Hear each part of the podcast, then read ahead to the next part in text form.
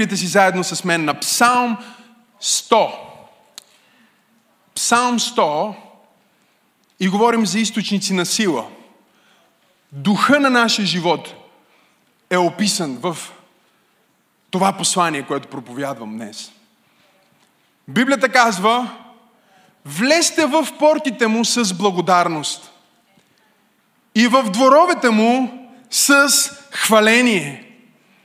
Благодарете му и благославяйте името му. Кажи благодарност.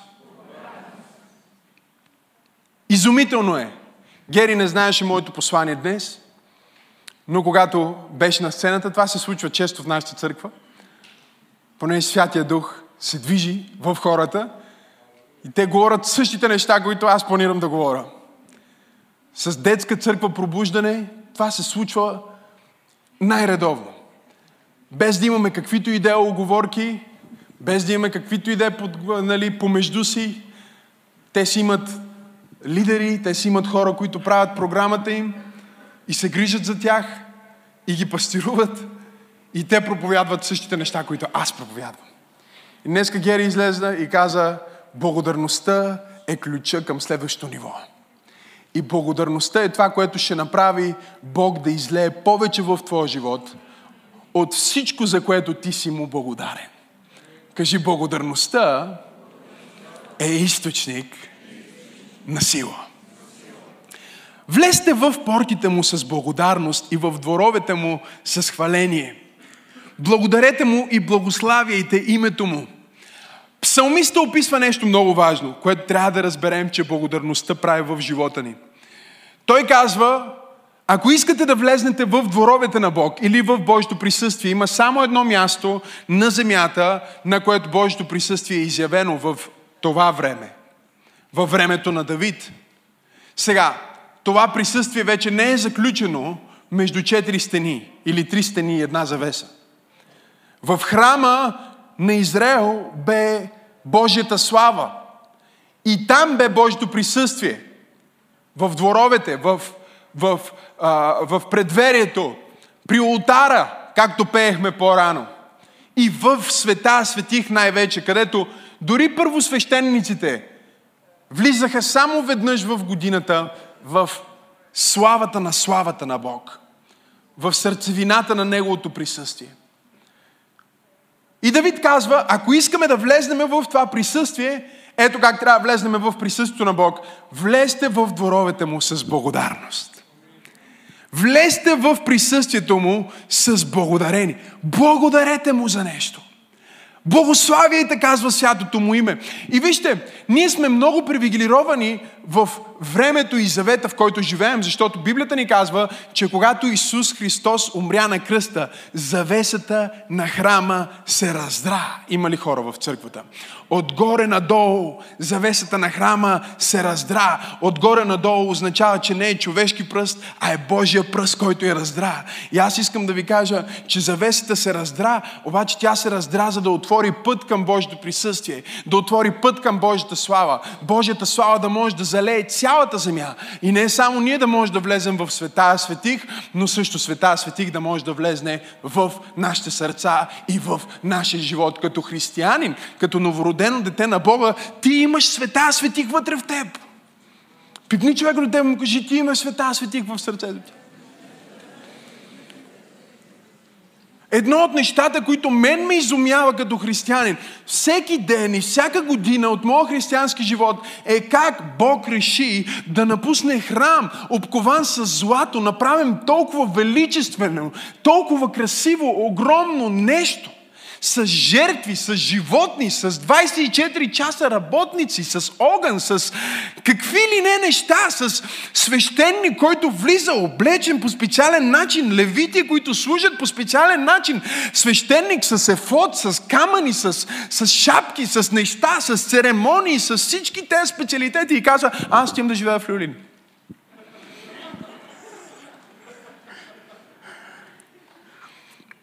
Отивам да живея в младост. Не знам дали има хора в църквата. Той каза, къде е храма, който вие ще ми построите? Къде е храма, който вие може да направите за мен? Аз няма да обитавам във вашите сгради. И затова като църква ние знаем, че църквата не е просто сграда, а църквата са Божиите хора. Той каза, аз няма да обитавам просто в сгради, направени от човешка ръка. Аз няма да обитавам в а, сгради, направени от човешка ръка. Аз ще обитавам в единственото нещо на тази земя, което беше направено с моята ръка. Аз ще обитавам в Твоето тяло. Твоето тяло ще бъде моя храм, Твоето сърце ще бъде света, светих за мен и аз ще живея в Теб. Където живееш ти, там живее той. Влизаш в панелката, той влиза с теб. Не знам дали има хора в църквата. Отиваш на пазар, той е на пазар, той е вътре в теб. Отиваш на разходка, той се разхожда, той е вътре в теб, той, той не те напуска. Библията казва, аз отивам при отец, но няма да ви оставя сираци, аз ще изпратя друг помощник, ще изпратя утешителя, ще изпратя онова нещо, което бе в света светих. Нещото, което прави света светих повече от стая. Специалната слава на Бог. Божието присъствие. Аз ще взема това присъствие и ще го сложа мобилно в сърцето ти, така че където си ти да бъда и аз,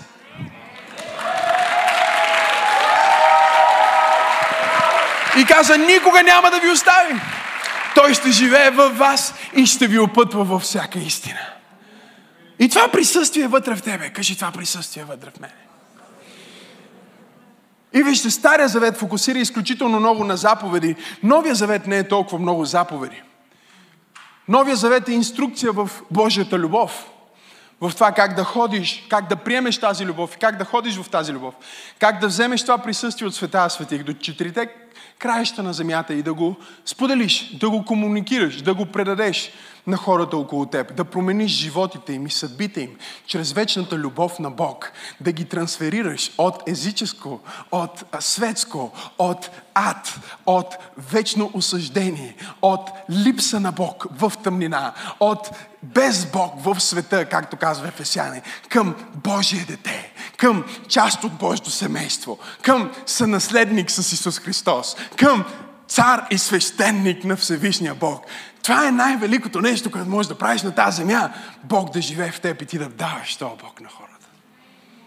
И въпреки, че Новия Завет не е фрашкан с заповеди, защото ако обичаш Бог а, повече от всичко друго, ако приемеш Неговата любов и откликнеш на тази любов, ти няма да имаш много нужда от инструкция. Защото Неговата любов ще те направи да знаеш как да постъпиш и как да отговориш и какво да кажеш и какво да не кажеш. Библията казва, че те, които а, не ходят в любов, не познават Бога. Тези, които не обичат брат си, не познават Бога. Защо? Защото Бог е любов. И когато ти срещнеш Неговото присъствие, Неговата любов, тази любов те променя. Но разбира се, Божието Слово има инструкции, има заповеди. И една от заповедите в Новия Завет е да бъдеш благодарен. Ако погледнете Божието Слово в Колосяни 3 глава 15 стих, там се казва и нека царува къде? В сърцата ви Христовия мир. Къде царува Бог? Къде живее Бог? Кажи заедно с мен, аз съм храм на Светия Дух. Това което Библията казва. Библията казва, че ако ти приемеш Исус Христос за свой Господ и Спасител, ако се покаеш за греховете си и изповядаш, че Той наистина е Божий син, Той ще дойде и ще живее вътре в твоето сърце и ще бъде завинаги с теб и ти ще бъдеш завинаги Негов и няма да отидеш в ада, защото Библията казва, никой няма да те открадне от моята ръка. И пак има насоки, има инструкции, има заповеди как да ползваме този живот – как то мир да царува в, в нашите сърца. И нека царува в сърцата ви Христовия мир, който, към който бяхте призовани в едно тяло и бъдете какво? Благодарни. Бъдете благодарни. И като всички духовни неща, които ние упражняваме в живота си, ние трябва да разберем, че благодарността не е просто чувство. Благодарността е избор. Благодарността е избор върху какво ще фокусираш? И на какво ще отдадеш внимание? За кое ще мислиш? На кое ще кажеш да? Ще мислиш ли за всички неща, които не са се получили или за едното нещо, което е станало правилно? Кажи благодарност. Всеки един от нас има за какво да е благодарен. Всеки един от нас има нещо, за което да каже благодаря на Бог или да каже благодаря на а, своите близки. И в момента, в който ти влезнеш в тази благодарност, Божията сила е отключена. В момента, в който ти се опитваш да ходиш Божията сила, без благодарност, Божията сила е вътре в теб, но тя е заключена. Осъзнаваш ли, че Божията сила вътре в теб е заключена, ако ти си неблагодарен? Въпреки, че Бог, самия Бог, създател на небето и земята, живее в сърцето ти. Всеки момент, в който ти излезнеш от благодарност, Неговата сила е заключена в теб. Тя не може да бъде проявена. Не защото липсва, а защото паролата на Божията сила е благодарност. Ще го кажа пак. Паролата на Божията сила за тебе, това, което отключва ресурса на сила, положен вътре в твоя новороден дух, е благодарност. В момента, в който ти влезнеш в тази благодарност, ти си като той човек, който е отишъл на банкомата и е вкарал правилните числа. В момента, в който ти отидеш на банкомата, чуйте, не знам дали ви се е случило, на мен ми се е случвало, не веднъж, понеже имам различни карти и понякога отивам, примерно, да изтегля пари или дори най- най-неприятното е, когато си в някакъв ресторант или обект и трябва да купиш нещо и си вариш някоя от картите и слагаш там или вътре, или зависи каква ти е карта, трябва да платиш и сега какво иска от теб? Иска да, да, да, да стоиш пин-кода, нали така? Сега парите са твои, картата е твоя, да се надяваме. Пиши го името отгоре, имаш право. Тук ли сте? Ако човека каже, представете лична карта, ти можеш дори да представиш лична карта и той да сравни. Окей, Максима Сенов, Максима Сенов. Даре Максима Сенов, Максима Сенов. На небето си записан и на земята си записан. Обаче в момента, в който ти не знаеш паролата на собствената си карта, ти не можеш да отключиш ресурса, който е в твоята сметка. В момента, в който ти искаш да отключиш ресурса на Божията сила от себе си, за хората около теб или за дадена ситуация, но си извън благодарност, ти вкарваш грешен пин-код. И когато дадеш грешен пин-код, транзакцията не е одобрена. Не знам дали има хора в църквата. Ти се молиш за нещо и се чуриш, Боже, защо това не се случва? Не знам дали има хора в църквата. Транзакцията не е одобрена, защото не е била извършена в духа на благодарност. Ти казваш, Боже, вярвам да направиш еди какво си и въпреки това не се случва. И казваш, защо, Боже?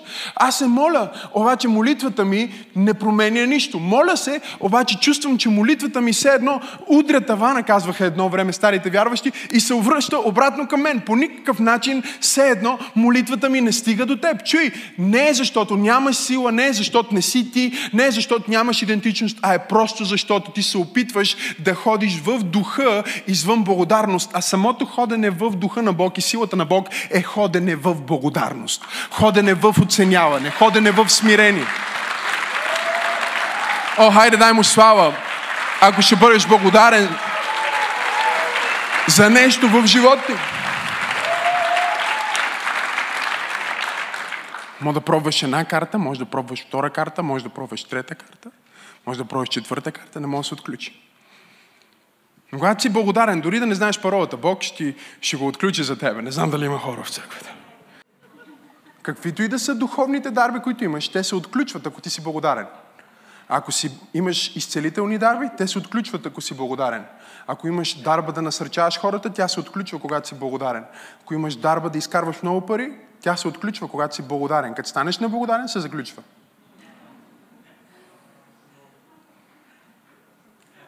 Благодарността е невидимата линия между благословението и проклятието. И аз ще ви го покажа днес, чрез Божието Слово. Но когато си благодарен, дори можеш да не се насилваш да влезеш в силата на Бог. Тя ще работи чрез теб. Един ден върва, бях тинейджър, но от първите велики изцеления, които се случи в живота ми. Бях на женския пазар, работих на женския пазар. И справях се. Четях тази книга Божите генерали и бях в пост. Сега влизаме в пост в новата година. Пост е едно от нещата, които просто ще отключи духовна сила. Ще отключи духа ти да царува над тялото ти и над ума ти и душата ти и ще бъдеш силен в духа, когато влезеш в пост и затова започваме новата година с пост. Но бях в пост и бях щастлив и просто си върва. Сигурно съм бил на 14-15. Беше преди да почнем проповядвам. Може би, значи 14. И ето аз си върва Познавам там всички хора и всички ме поздравяват. Ей, здрасти, здрасти, аз съм щастлив, съм, просто съм благодарен. Сега, в този период от живота си, а сега поглеждайки назад, може би нямам чак толкова за какво съм благодарен. Живеех без ток, нямах вода, място където живеех. Трябваше да се справям сам. Беше много, много труден период в живота ми. Физически, обаче аз бях благодарен. Бях благодарен, защото Бог живее вътре в мен. Бях благодарен, защото има неща, за които да съм благодарен. Чуй, колкото и голяма да е трагедията в живота ти, имаш поне едно нещо, за което да си благодарен. Колкото и оставен да си, имаш поне една личност, за която да си благодарен.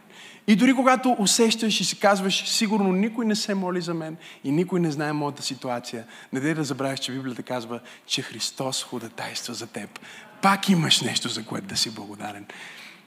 И просто си върва и съм благодарен и съм щастлив. И имах един колега, който имаше проблем с костите си и имаше дори трудност да ходи. През цялото време беше в болка и ходише, имаше изкривявания в тялото си.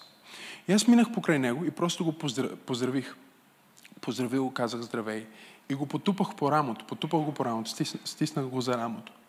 И продължих да, да си вървя по пътя. Човекът започна да вика след мен. Максим, Максим, какво направи, бе? Мисля, че беше от Стара Загора или някъде. Имаше интересен акцент. Турчин. Ко направи, бе? Ко направи, бе? Джанам. Примерно. И, и, вика след мен, вика след мен. Аз се обръщам да видя за какво вика той човек. Аз съм го виждал пак и пак, той вървеше по този начин. Обръщам се и човека върви към мен нормално. Какво направи, бе? Какво направи с мен? Когато ме пипна, усетих ток, усетих ток. Какво стана? Не, нищо не ме боли. Виж ми ръцете, виж ми краката. Бог го изцели на улицата на женски пазар. Без никаква молитва. Без никаква молитва. Без никакво... Чуйте, аз не си мислих, о, сега пипам го, за да се изцели. Изцелителното докосване на Максима Сенов.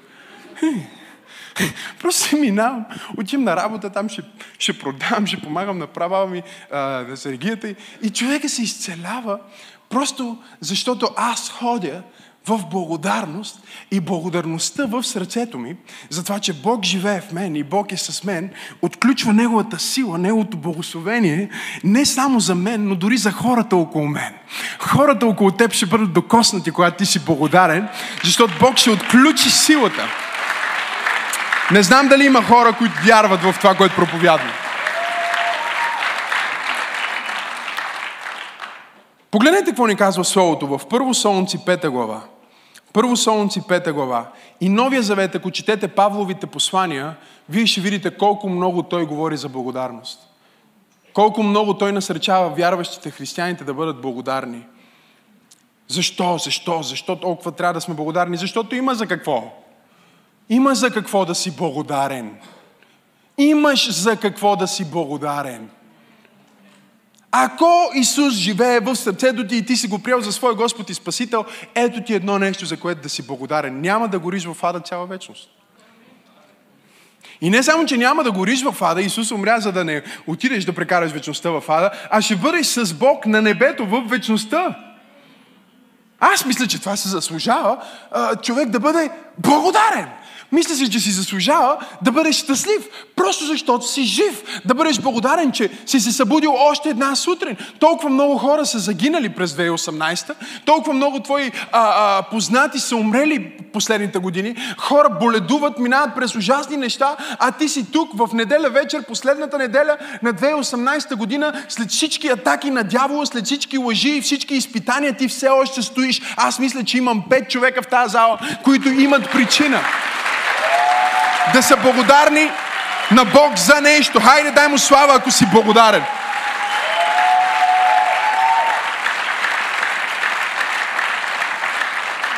Първите думи, които казвам сутрин, когато се бъде, благодаря ти. Благодаря ти. Вижте какво ни казва Солнци, първо Солнци, пета глава. Казва, винаги се радвайте. Кога? Винаги. Това е от миналия път. Винаги се радвайте. Кога се радвайте? Когато нещата върват добре.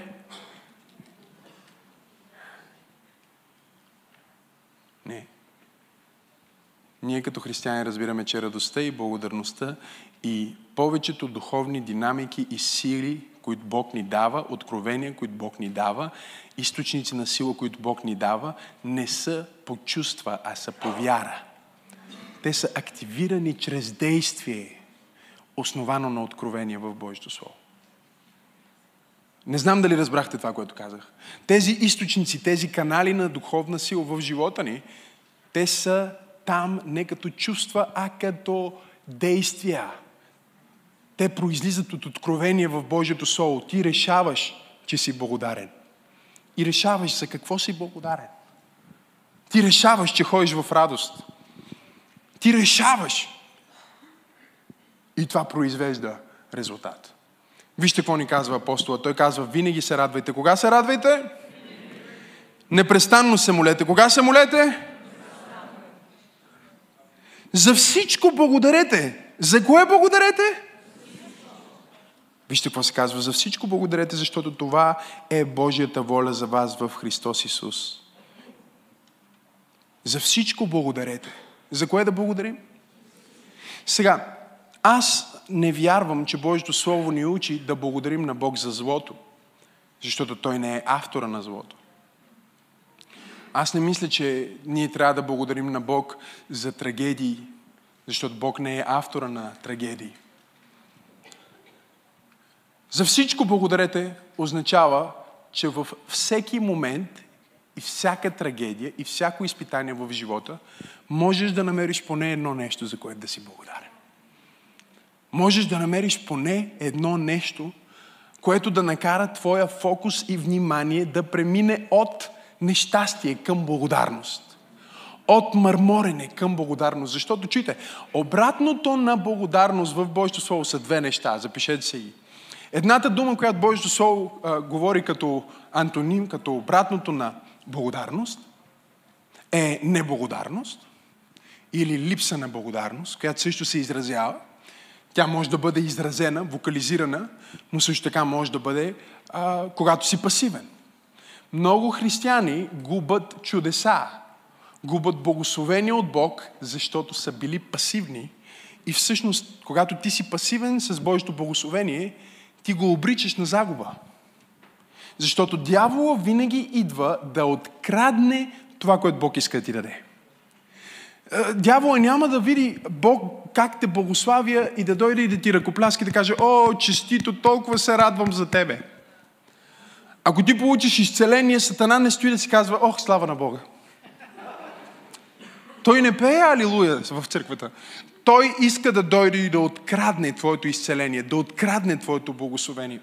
Библията ни казва, че когато Бог дойде, за да направи завет с Авраам в битие, веднага когато завета беше готов, когато животните за жертвоприношение получени от Бог като инструкция. Бог даде инструкция на Авраам, му каза, вземи такива и такива животни, служи ги по такъв начин и ние с теб ще направим завет. Ще направим заветно взаимоотношение и аз ще те благослова на основата на този завет. Смене ли сте? Той му каза, аз ще освобода благословение на основата на този завет, който ще направим. И сега Авраам подготви всичко. И Библията казва, хищни птици дойдоха и започнаха да крадат това, което Авраам беше подготвил. Дявола винаги ще изпрати хищни птици, за да откраднат твоето благословение. Той ще го изпрати под формата на хейтери, той ще го изпрати под формата на религиозни хора, той ще го изпрати под формата на обезкуражение, но каквото и да изпрати не е толкова опасно, защото чрез благодарност ти можеш да го прогониш. Чрез благодарност ти можеш да прогониш всяка демонична сила от живота ти. Не знам дали има хора в църквата. И да кажеш на тия хищни птици да се махнат. Затова първото нещо, което правиш, когато Бог направи чудо за теб, когато Бог те благослови по значим начин, е да благодариш на Бог. Да изразиш твоята благодарност, да го споделиш. Библията казва, те го победиха чрез кръвта на закланото агне Исус Христос и силата на своето свидетелство. Какво е свидетелство, ако не е благодаря на Бог. Благодаря на Бог, че в 2018 ми се роди дъщеря. Благодаря на Бог, че в 2018 се спасиха стотици хора в църквата ми. Благодаря на Бог за това, че аз съм по-здрав от всякога в тялото си. Благодаря на Бог. Когато ти благодариш на Бог, когато ти вокализираш своето благословение, едното, което се случва е, че това е защита за благословението да не бъде откраднато. И второто, което се случва, е, че това предизвиква повече от същия вид благословения да дойдат към теб. Има ли някой в църквата, който осъзнава това, което проповядвам? Едното, което се случва, когато ти си благодарен, е, че твоята благодарност, твоето свидетелство се превръща в защита за това, за което свидетелстваш. Ако ти свидетелстваш, че Бог те е благословил край, това е установено. Сатана не може да го пипне. Ако ти не свидетелстваш, това все още стои в зона, в която дявол може да открадне.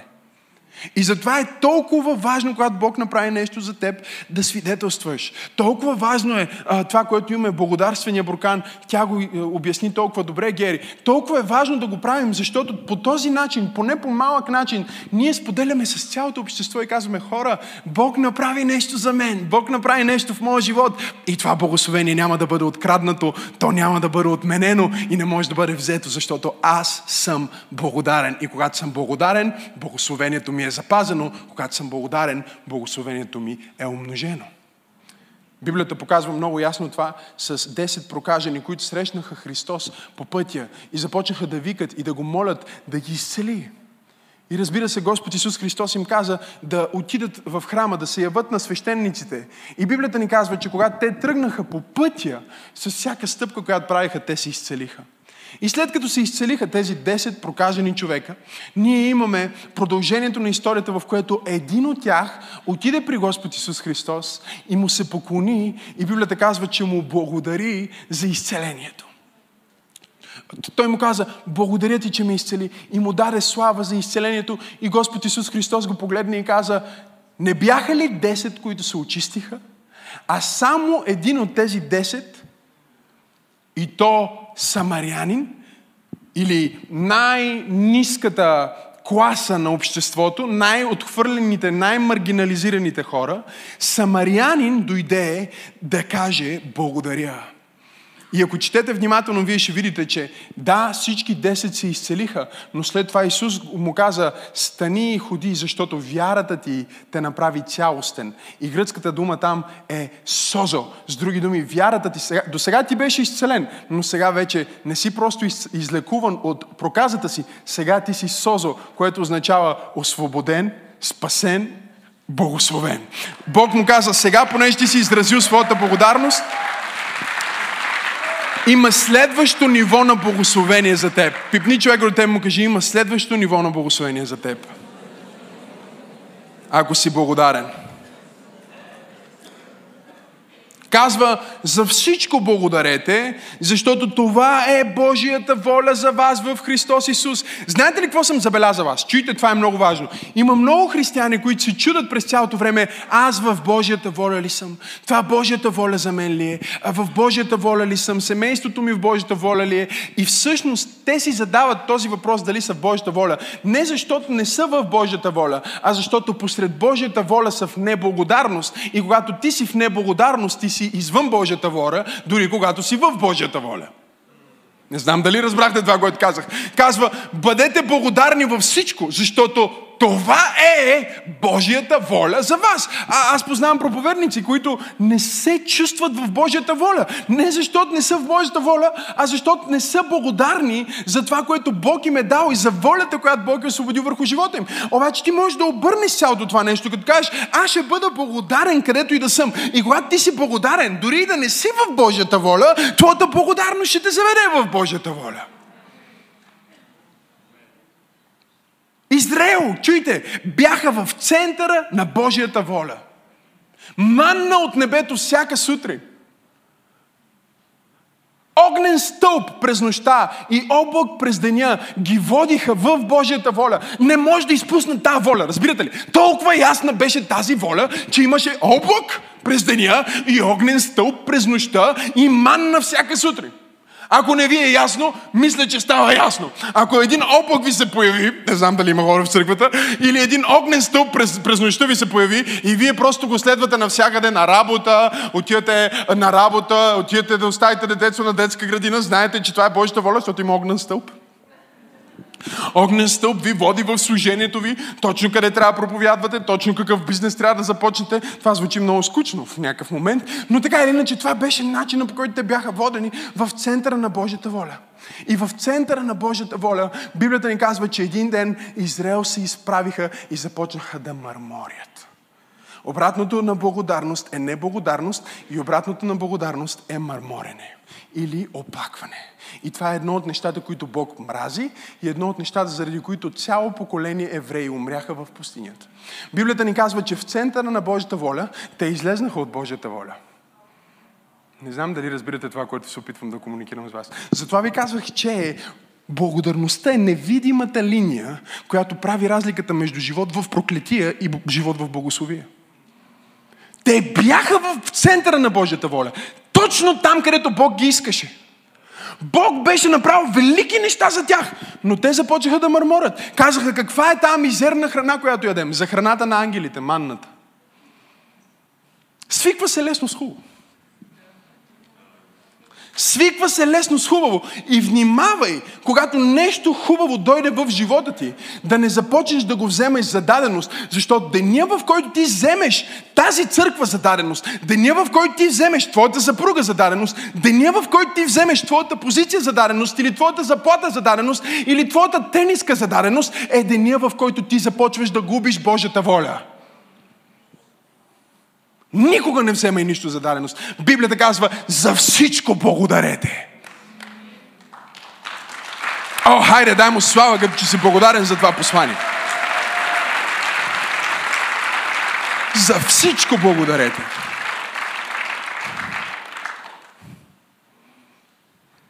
Бях с една позната от света и тя ми казва, пасторе, толкова съм се променил, от как се познаваме. Аз защо? Еми, това стана, това стана. Викам, слава на Бога. Това е благословението на Бог. Тя ми каза, даже вече аз благодаря за храната.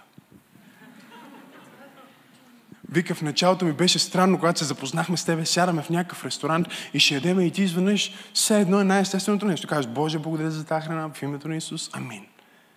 И аз стоите гледам и викам, око, окей, охо. Кукуруку. Той говори с Бог за храната. Вика, просто си помислих, чакай малко. Има милиони хора, които нямат тази храна. Що да не кажеш благодаря на Бог?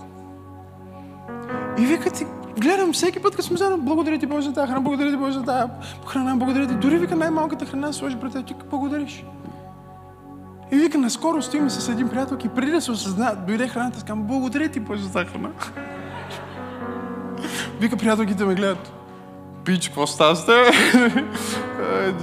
Нещо не е наред. Не, не, просто благодаря.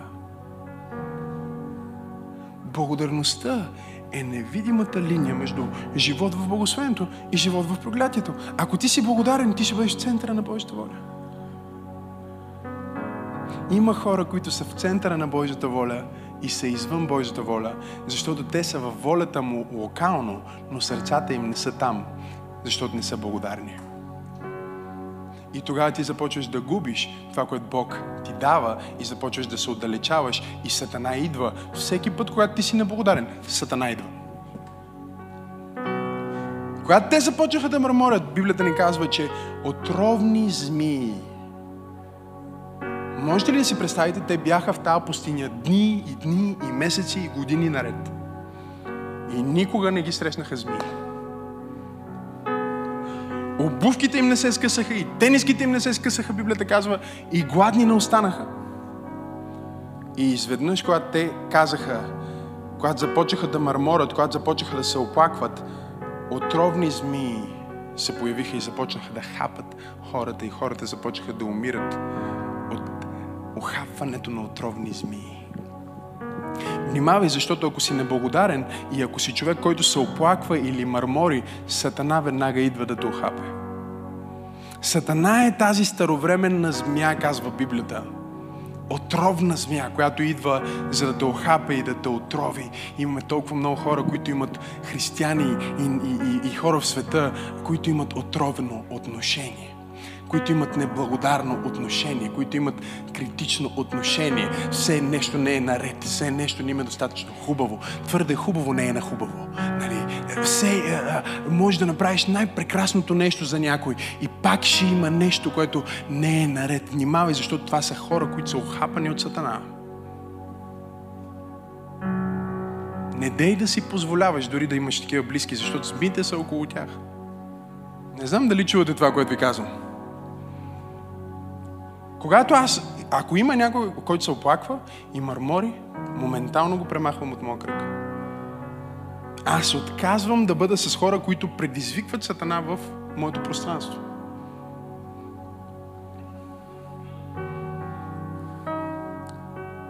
Знаете ли, че Библията казва в Тимотей за неблагодарността и го слага заедно с хомосексуалността? И с прелюбодейството и с най-страшните грехове? Защото неблагодарността е греха на гордостта, който прикамва змията в живота ти. И в Божията воля, в центъра на Божия план, имаше змии, които започнаха да ги хапат и започнаха да измират в пустинята, охапани от отровна змия на неблагодарност и мърморене. Всяка област на живота ти, за която ти се оплакваш на глас, каниш сатана в нея.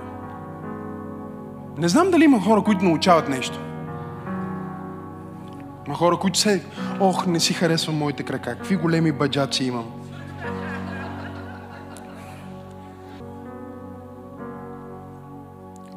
процента от хората, за които се молим за изцеление, могат да намерят в историята си момент, в който са се оплакали от тази част на тялото си. Ох, имам много грозен нос, много грозен... после се разболяват, имат проблем с синусите. Не знам дали разбирате това, което ви казвам.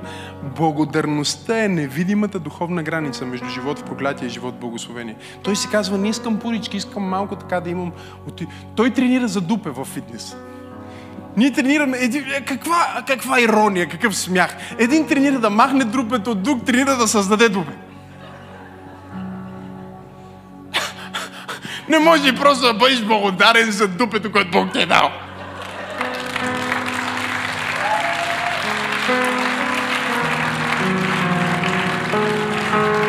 А, човека, който не пляска до теб, вчера е правил крака в фитнеса. Той, той е. Той е, затова не пляска. Той е работил. Неблагодарността отваря врата за змята, за болести, за проклятия. Оплакваш се от женати или оплакваш се от, от дадени взаимоотношения и Сатана веднага има достъп до тях. Но когато ти намериш едно нещо, за което да благодариш на Бог, Божието благословение намира вход намира място, чрез което да влезне в живота ти и да зарази други области на тялото ти, други области на мисленето ти, други области на живота ти, други области в финансите ти, други области в взаимоотношенията ти, други области в бизнеса ти, други области. Почва да заразява. О, хайде дай му слава, като че тази година ще бъдеш заразен с благодарност. Извикай, ако вярваш. Нека този дух на неблагодарност да напусне тялото ти. С вик. Това е съвременно освобождение. Змиите започнаха да ги хапат. Чуйте, змиите започнаха да ги... Отровните змии имам още 10 стиха, които трябва да ви прочита и нямам време. И хората започнаха да измират. И Бог Бог говори на Моисей. Моисей каза, Боже, какво да направим, за да спрем тая язва? Защото хората са в Твоята воля, но са отровени. Те са в Твоята воля, но умират. Ти можеш да си в правилното семейство и да не работи правилно, можеш да си в правилното взаимоотношение и да не работи правилно, можеш да си в правилната църква и да не е правилната за теб, можеш да си с правилните приятели и да не са правилните приятели, не защото не са правилните хора или си извън Божията воля, а защото не си се справил с отровното отношение, което Сатана е имплантирал в теб чрез неблагодарност. Всеки път, когато ти мърмориш, ти даваш място на Сатана. И за това, чуйте, на всяко място, 90% от местата в Новия Завет, Павловите молитви, изследвайте ги.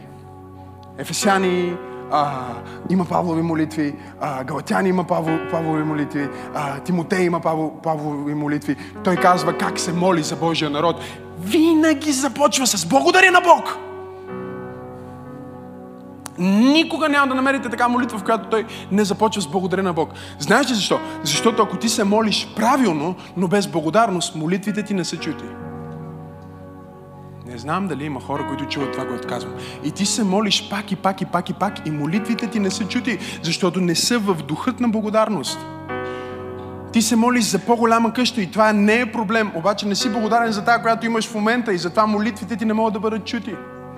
Ти се молиш за по-добро, а, по-добри взаимоотношения, но не оценяваш тези, които имаш в момента и затова молитвите ти не могат да бъдат чути.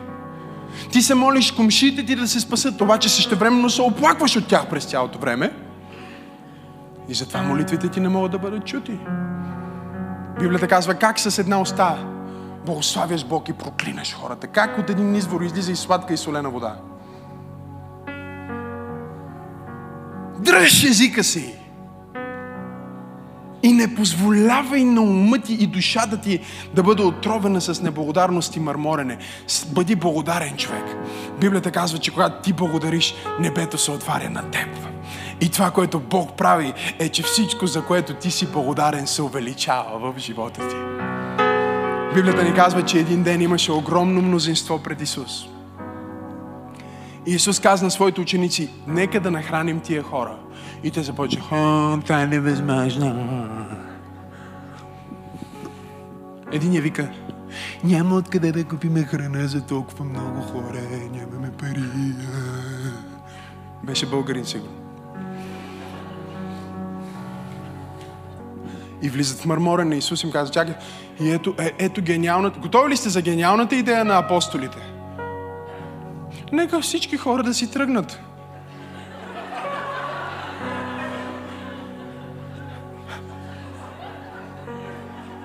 Смисъл, Исус ги е събрал пет хиляди мъже, иска да им проповядва и те казват, нека всички хора да си тръгнат.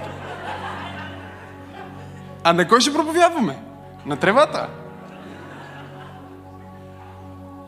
Да си тръгнат, за да те сами да се оправят.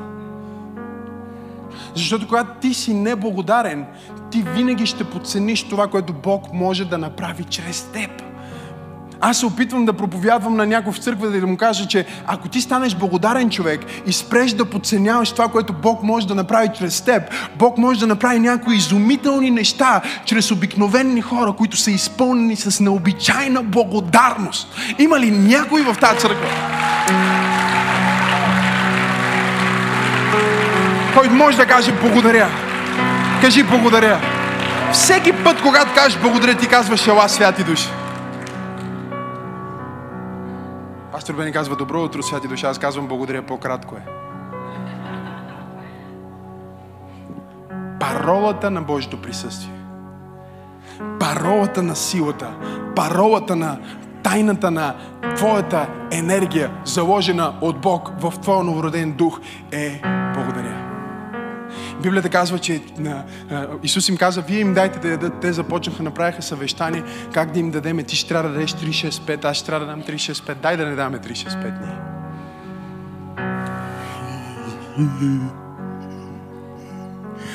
Събраха се, събраха се на съвещание. Какво да направим? Ти ли да направиш? Ох, ох, не мога, вече дадох парите, дадох си лодките за Исус. Сега ей, закай да храниме. Това са 5000 човека, аз не съм богаташ.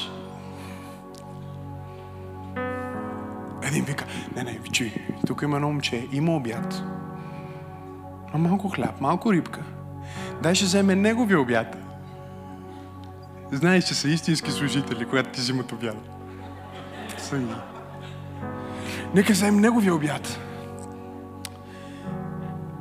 И като го дадем на Исус, той като види колко е малко,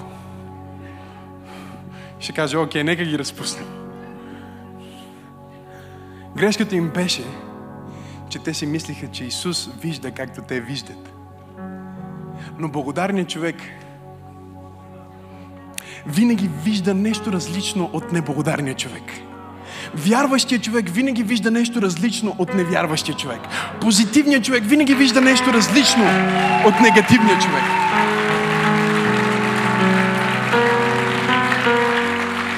Аз усещам силата на Святия Дух, която освобождава някой в момента от неблагодарност. От мърморене, от оплакване, от отчаяние, от неверие. Уу! Има освобождение точно сега. Приеми го в името на Исус. Ще промени живота ти, ще промени здравето ти. Тая част от тялото ти, която е болна, благодари на Бог за нея. Че, някои хора трябва да се разболеят от ужасна болест, за да почнат да благодарят на Бог за далака си. Иначе не се сещат, че имат някакви други органи, нали? Но когато започнеш да се молиш, Боже, благодаря ти за косата ми. А-а-а. Не, не, не. Благодари на Бог за носа ти. Благодари на Бог за косата ти. Благодари на Бог за очите ти. Благодари на Бог за краката ти. Благодари на Бог за ръцете ти. О, опитвам се да проповядвам на някой в тази църква. Благодари на Бог за праведността! Хей!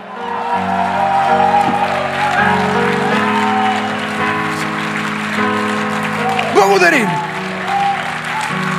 И те идват, те идват с обяда, идват с обяда, водят детето, той казва, не знам дали да го дам. Давай, ще обяда, идвай тук, това, ние сме апостоли. Един я вика, спокойно, той ще го върне, дори няма да го вземе. Защото виж колко ти е обяда, виж колко хора има. Може да смяташ. Момченцето вика, окей. Ти е страх. Да, обяда. Исус гледа. Момчето си мисли, сега ще го върне или няма ли го върне. Исус го взе и го издигна. Момчето вика, край с обяда ми. Той взе това недостатъчно малко нещо, което всички подценяваха. И Юлията каза, погледна към небето. Намира се в Йоан 6 глава, за ти от вас, които искат да го четат до вечера. Погледна към небето и като благодари.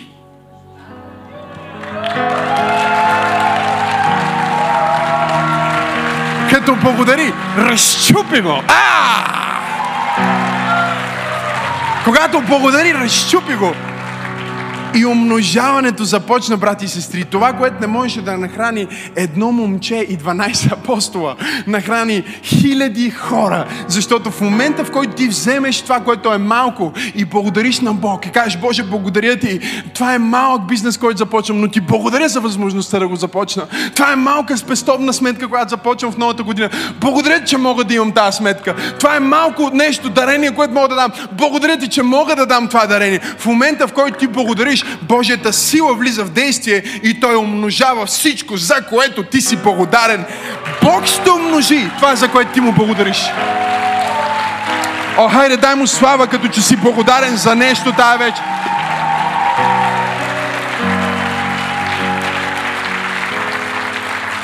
Бог ще умножи. Бог ще умножи. Бог ще умножи. Бог ще умножи. Бог ще умножи. Бог ще умножи. Бог ще умножи. Това, за което си благодарен. Дай му слава за нещо, за което си благодарен тази вече. Ти не можеш да го умножиш, Бог ще го умножи. Твоята работа не е да го умножиш, Божията работа е да го умножи. Твоята работа е да благодариш. Благодаря ти за таланта, който си ми дал. Благодаря за тялото, което си ми дал.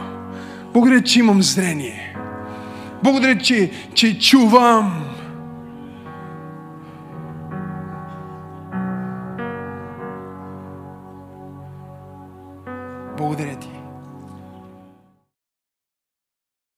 Ако това послание те е благословило, не пропускай да се абонираш, за да получиш всички други проповеди, музика и актуално съдържание от Църква Пробуждане. Ако искаш да ни подкрепиш, можеш да отидеш на awakening.bg или maximasenov.org за повече информация. И защо не споделиш това послание с някой твой приятел? Бог да те благослови!